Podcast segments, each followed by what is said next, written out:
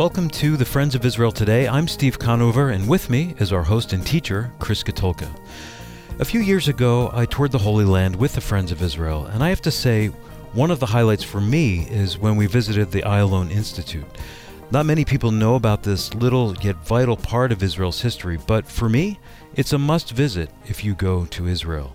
You'll learn about why this location is so fascinating on our program today. Now, Steve, I'm sure our people are anxious to know exactly what the Ayalon Institute is. Well, leading up to the creation of the State of Israel, the Jewish people knew that they would have to fight for their independence. And one of the many obstacles the fledgling Jewish state faced was the fact that the British made it illegal for Jewish people to have weapons or bullets. Well, the Ayalon Institute was a bullet manufacturing facility built underground and right under the noses of the British. Today, journalist Laurel Fairworth will join me to talk about the story surrounding the Ayalon Institute and the documentary she's making to preserve this important Israeli history for generations to come. But first, the news. The State Department announced that it's withholding more than $100 million from the UNRWA, which is a UN agency for Palestinian refugees. And they cited that the UNRWA needs fundamental re examination. Well, here's my take agencies like the UNRWA should only exist for a short amount of time.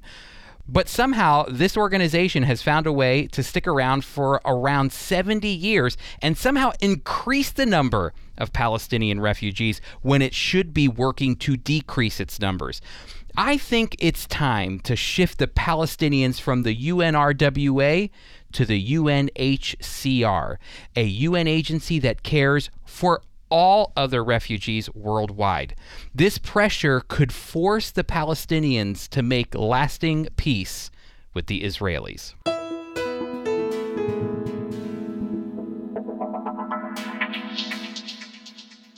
10 years ago, I had the great opportunity to start leading trips to Israel for our young adults. We've talked about this several times on the program, our Origins Young Adult trip.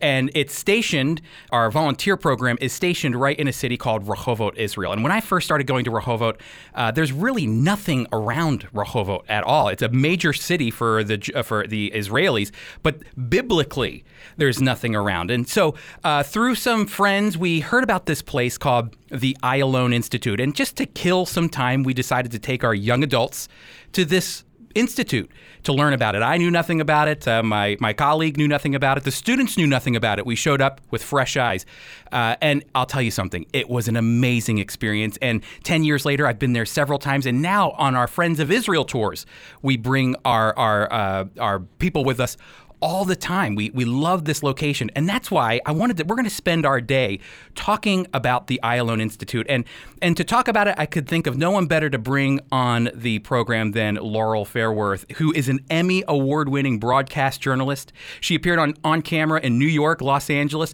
Philadelphia, Washington, D.C., and other markets. And Laurel still produces pieces for national broadcasts like the NBC's Today Show, the Nightly News. And currently, she's working on a documentary and it's a documentary called The Secret Beneath the Hill. And it's all about the Ayalon Institute. And Laurel, it's so great to have you on the program. Thanks for joining us. Thank you. Laurel, let's talk about the Ayalon Institute. This is probably something that most people aren't familiar with who are listening right now. Uh, could you help walk us through what is the Ayalon Institute and, and why is it important to Israel's history? Well, you know, I was like you. I went on a trip to Israel and I didn't know anything about it. And we pulled up to it, so it was all a revelation to me. And it turns out that it's a museum. You can you walk through it, it's interactive, but it preserved where Israelis predating the state went underground under a laundry facility and manufactured bullets for the war that they saw that might be coming. So this is pre 1948. Yes, so 19 from 1947 to 1949 for so for 2 years 45 teenagers teenagers teenagers who didn't know how to make any kind of ammunition or any kind of bullets or anything like that went underground and what they did is you pushed a button, and this big wa- uh, washing machine swung aside and revealed a hidden factory underneath. On on top was a fake kibbutz. half the people on the kibbutz actually were working it, That's right. meaning growing, you know, food and animals and crops and you know all the things that would go into a regular kibbutz. The other half they thought were j- just you know fellow compatriots. Actually, during their days, would go underground and manufacture these bullets, which they then smuggled around the country to the freedom fighters and were used in the War of Independence to ensure that Israel overcame its infancy and was a state. Well, can we talk about why was it so important that they are manufacturing bullets? Why aren't they doing it at a bullet manufacturing place out in the open? Why are they underground in a kibbutz with these with this secret team, if you will? What why why is that the case? Well, first of all, they didn't have any bullet making facilities, and the British were there at the time. And it was illegal. As a matter of fact, not only would the people making the bullets there, but anybody on the kibbutz would have been hanged. It was illegal to manufacture any kind of armaments. So it had to be done in secret and under the noses of the British. And this was, there were other tiny facilities, again, hidden, but this was the major one. They ended up manufacturing 2 million bullets. That's amazing. Right. So they had guns that were left over because a lot of the, the Israelis, well, you know, when they were still Palestinians or when they were, you know, before the state of Israel, had fought for the British. They fought in World War II. That's right. So th- there were guns around, but there was no bullets. So what good is a gun without a bullet? So they said, "Oh my gosh, in order in case we have to fight, we better make sure that we're armed."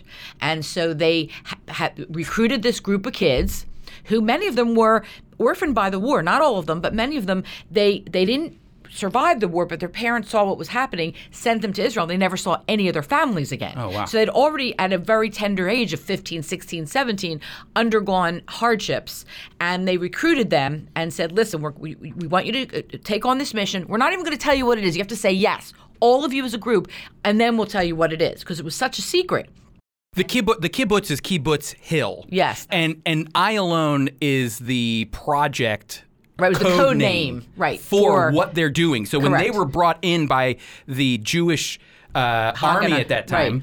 which was called what again? Well, they didn't have an army, but the Jewish like military or organization, if you would, was called the Haganah. the Haganah. That's right. So, which had a couple different uh, arms of it, but basically the Haganah was the fighting arm, and they were brought in by them. They said, "We have a secret. We're, we're um, recruiting you for a clandestine mission. We can't tell you what it is, but it's you could get killed, and you have to all vote on it as a group, and all have to say yes." Before we even tell you what it is, and then if so, we'll give you the details. And everybody said, We're in. So that's when this this man, bullet manufacturing facility is built underground, under the kibbutz, even under the noses of the kibbutzim that were there working the farms and whatnot.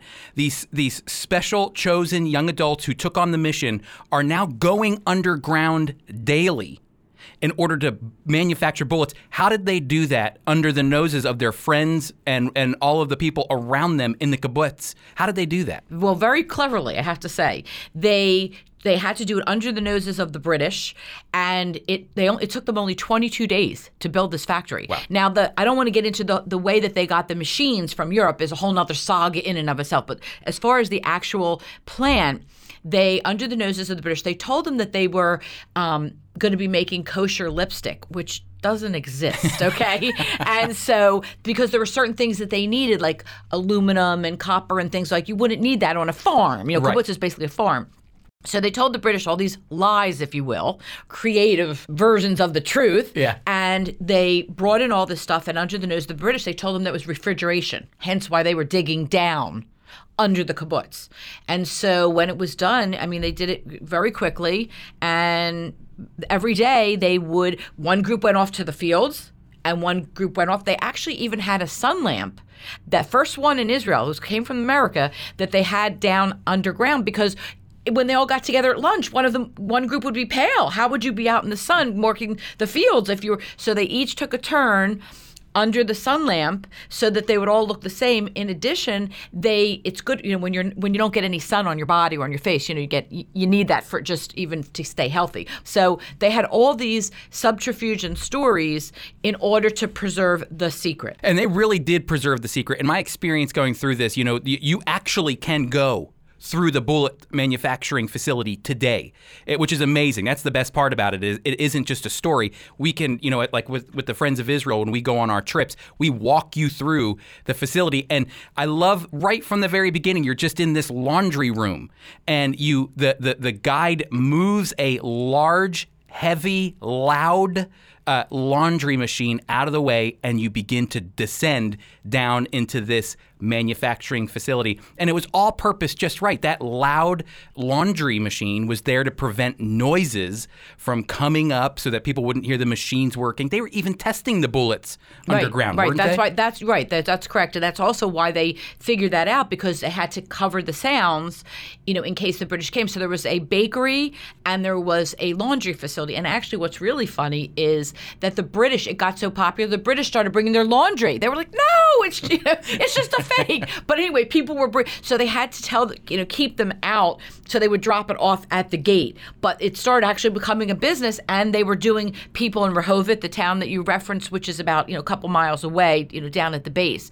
So. Um, they, they had to keep this cover story like for instance there's we we uncovered so many interesting things in working on this documentary not only did we find diaries from those days but also very heartwarming anecdotes. For example that some of the people that were living on you know that were working at the bullet factory one of them the, the family lived in town and they were foreign and so they had you know they had an accent and um, that they had to every day the father would come ride his bicycle over to visit his daughter and they every day they had a ridiculous excuse why he couldn't come in and he thought she was ashamed of him because of his accent and only after the war was won could she say no dad i couldn't let you in and here's why uh, because of the story. Uh, you know, and one more thing before we move on to our next segment is I love that, that they chose Kibbutz Hill for a reason. It was right under the nose of the British Army. I mean, they were stationed right outside, and that was on purpose, wasn't yes. it? Yeah, they said they figured that the best way to do is if you do it right in front of somebody, they, they they almost don't see it. Versus instead of trying to be covert, they were. I mean, it was hidden, but it was right by them. literally right under their noses. Folks, we're going to come back. We've been speaking with Laurel Fairworth, who's currently endeavoring to finish a amazing documentary, a documentary called The Secret Beneath the Hill. And it's all about the Ayalon Institute. So I want you to stick around because when we come back, we're going to talk about this documentary, what it means to Laurel, and how you can get involved.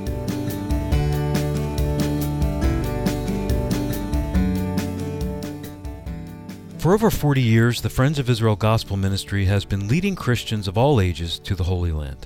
Come with us, and you'll visit ancient biblical cities like Jerusalem. You'll stand on the shores of the Sea of Galilee, and as you walk the ancient paths, your faith in God will deepen with every step. Yes, Steve, we visit all the important biblical sites, but what makes the Friends of Israel's tour so unique is the attention we give to modern Israel as well. You'll learn firsthand about Israel's unique modern history and how they have become one of the leading democratic countries of the world in just under 70 years. Our next available trip departs October 12th, 2018. To learn more about our Up to Jerusalem trip to Israel, visit us at foiradio.org. That's foiradio.org.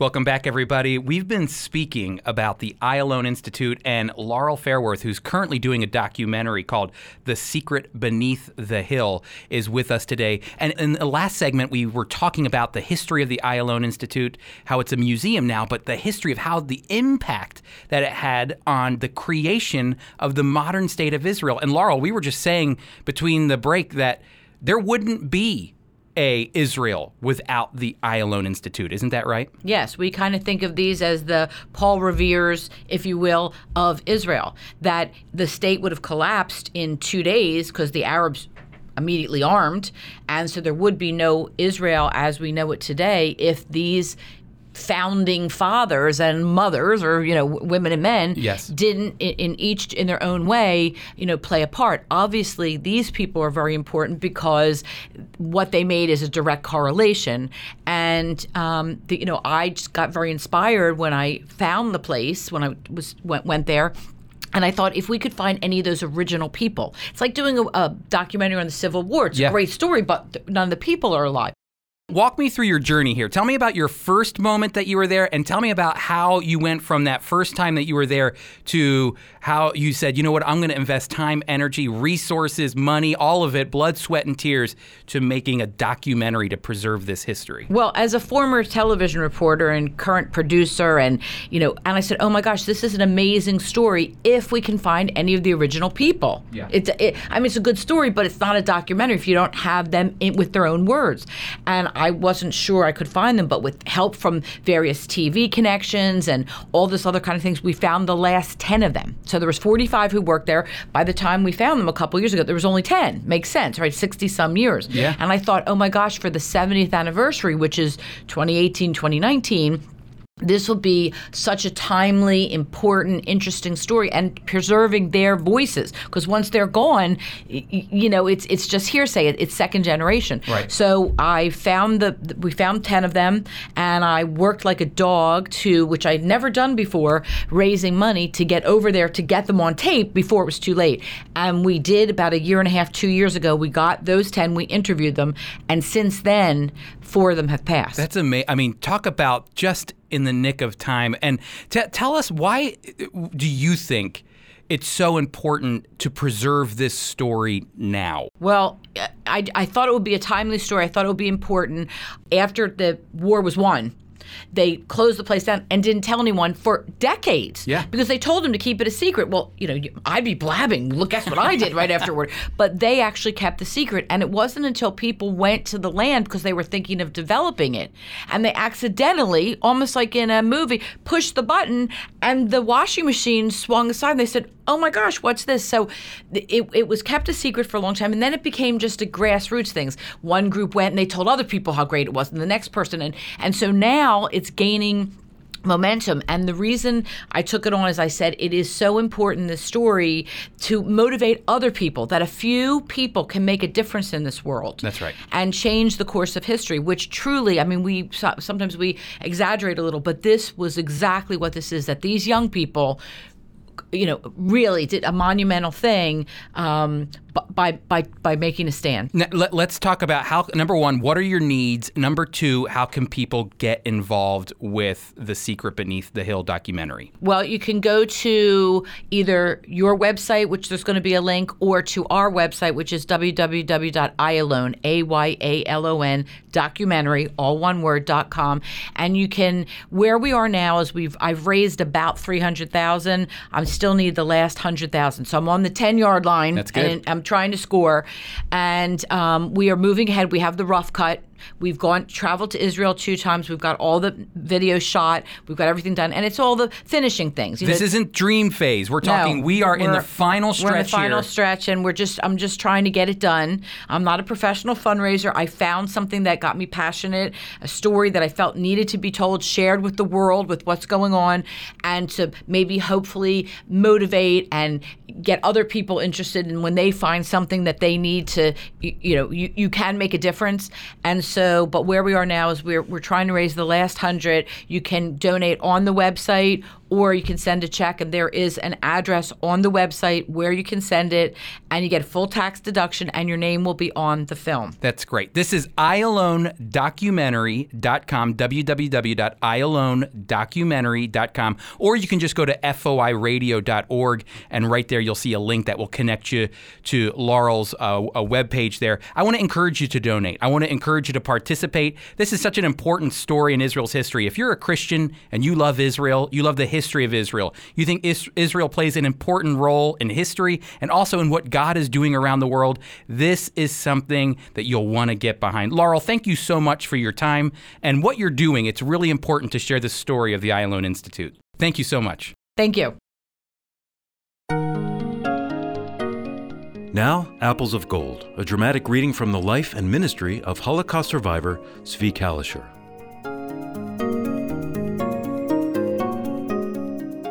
As believers in the Lord Jesus Christ, we must be ready in season and out of season.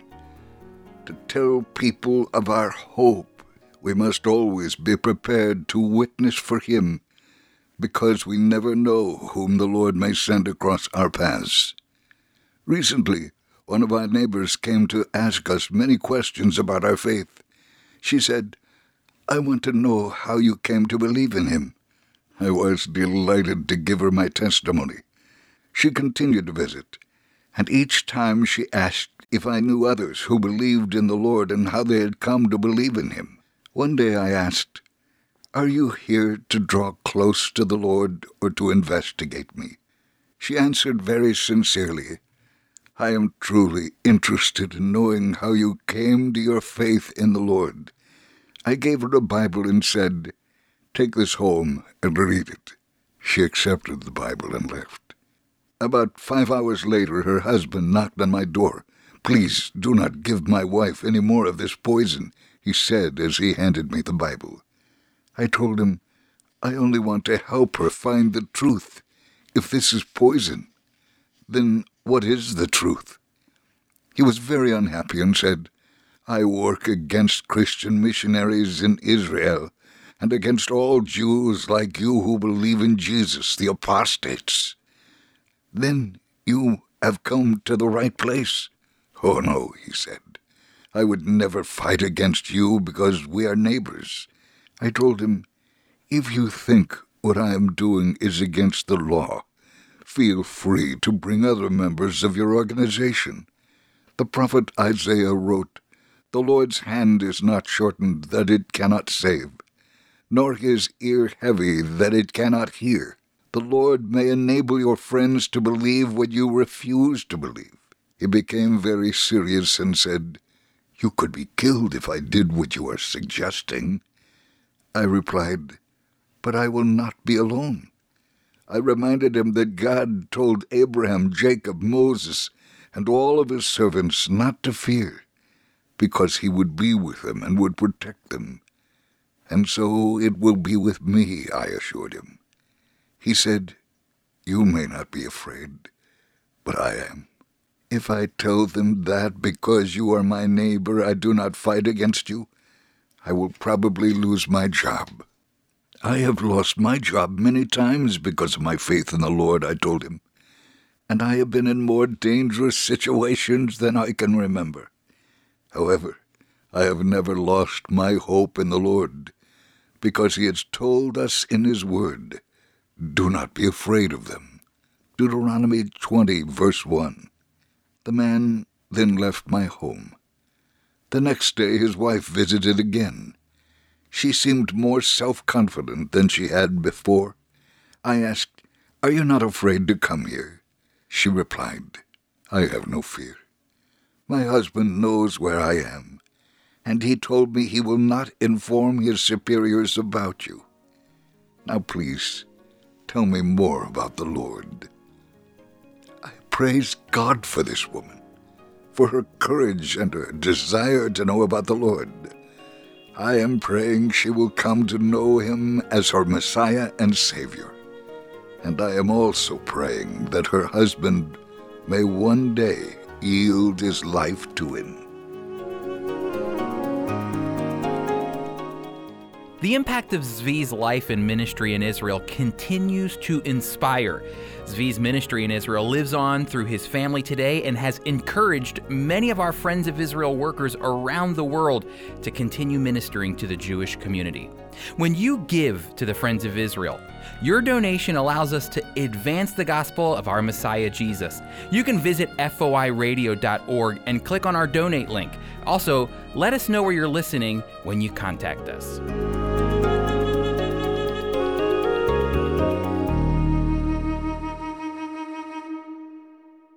Chris, you and I have both enjoyed our visits to the Ayalon Institute in Israel, and it sure was great to have Laurel Fairworth with us today and to hear her passion for getting this story out. Yeah, Laurel really has a desire to make sure that this story is preserved in a documentary, and I really hope that our listeners gravitate to her message and partner with her and help her advance this very important story of Israel's history. And a reminder as we close if you're interested in traveling with us to Israel this October, visit us at foiradio.org. That's foiradio.org. Our host and teacher is Chris Katulka. Today's program was produced by Tom Gallione, co written by Sarah Fern, Mike Kellogg, Read Apples of Gold. Our theme music was composed and performed by Jeremy Strong, and I'm Steve Conover, executive producer. The Friends of Israel Today is a production of the Friends of Israel Gospel Ministry. We are a worldwide Christian ministry communicating biblical truth about Israel and the Messiah while fostering solidarity with the Jewish people.